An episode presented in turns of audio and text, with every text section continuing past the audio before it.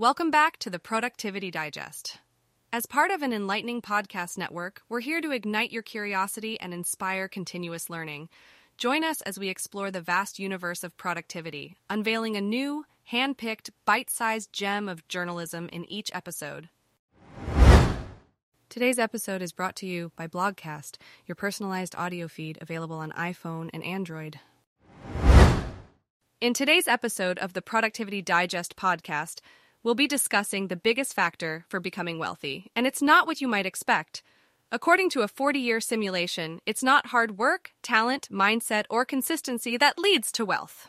Our host, Neeramitra Reddy, will share the surprising results and what you can do to apply this knowledge to your own financial goals. Let's dive in. A 40 year simulation reveals the hugest, shocking factor for becoming wealthy.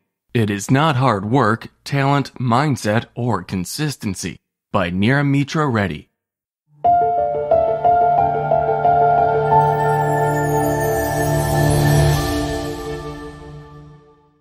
Almost every form of success follows the normal distribution.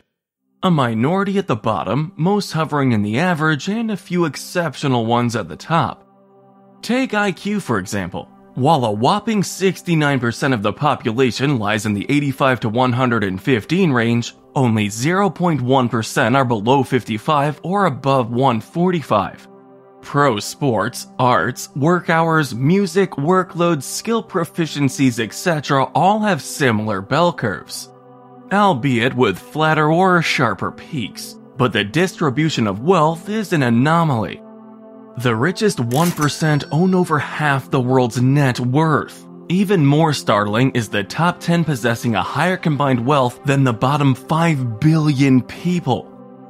Even weirder is that multiple studies have found that the wealthiest people aren't necessarily the most talented in any shape or form.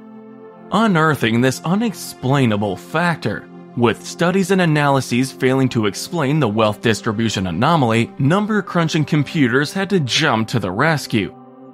Alessandro Pluchino and colleagues from the University of Catania in Italy designed a computer model to simulate human attributes in real world interactions with opportunities. Creating N virtual people, the team coded them with attributes talent, work ethic, mindset, etc. That mimicked the real world's normal distributions. Then they devised two kinds of random events lucky wealth boosting events, and unlucky adversities. Finally, they let the computer model chart the lives of these individuals over a span of 40 working years. Also, to ensure the accuracy of the outcome, they ran the simulation multiple times. And every run's result pointed to one common baffling fact. The mind boggling result of this simulation. Ranking the individuals by wealth at the end of 40 years yielded a distribution exactly the same as the one we witnessed in our real life societies. Even more surprising in Alessandro's words is the maximum success never coincides with the maximum talent and vice versa. While factors like consistency, hard work, innate talent, and mindset played some role, none of them were determinants. So, what then was the secret dollar producing factor? The baffling hidden factor, the culprit of the criminally skewed wealth distribution graph.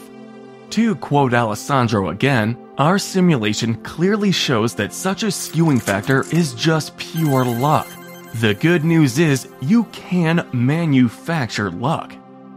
While it's a shocking revelation, it doesn't mean all hope is lost since luck in real life isn't purely random as in the simulation.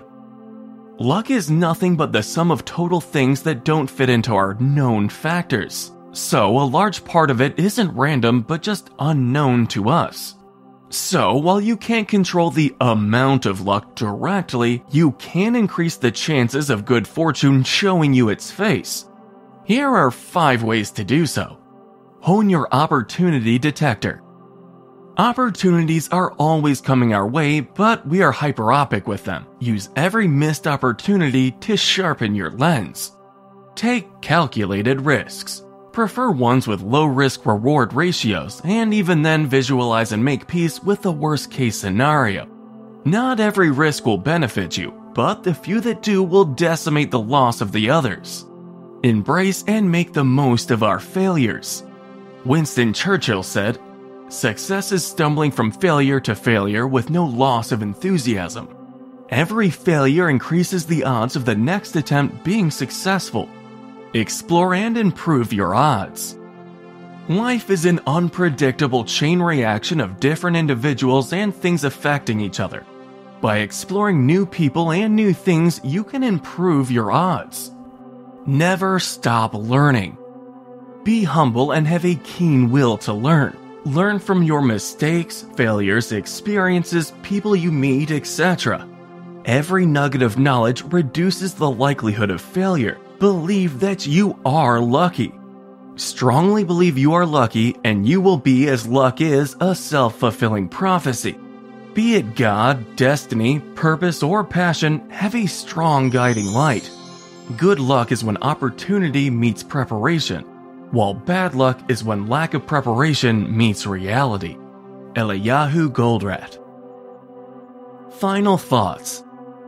Luck being a significant factor does not invalidate the other factors. In fact, the combo of talent, hard work, and consistency itself breeds a ton of luck. As the Stoic Dichotomy of Control says, focus on what you can control and forget what you cannot. Astronomical forces beyond our control and understanding influence a lion's share of the world and its events. But where's the sense in giving up and descending into apathy? In this world of 7 billion people, the probability of terrible luck stacking up against you alone is almost zero. Good and bad luck come in waves. The only difference is while the flats are deeper for some, the peaks are taller for others. So take heart, stay on track, and keep plowing ahead. Shoot for the moon. Even if you miss, you'll land among the stars. Norman Vincent Peale.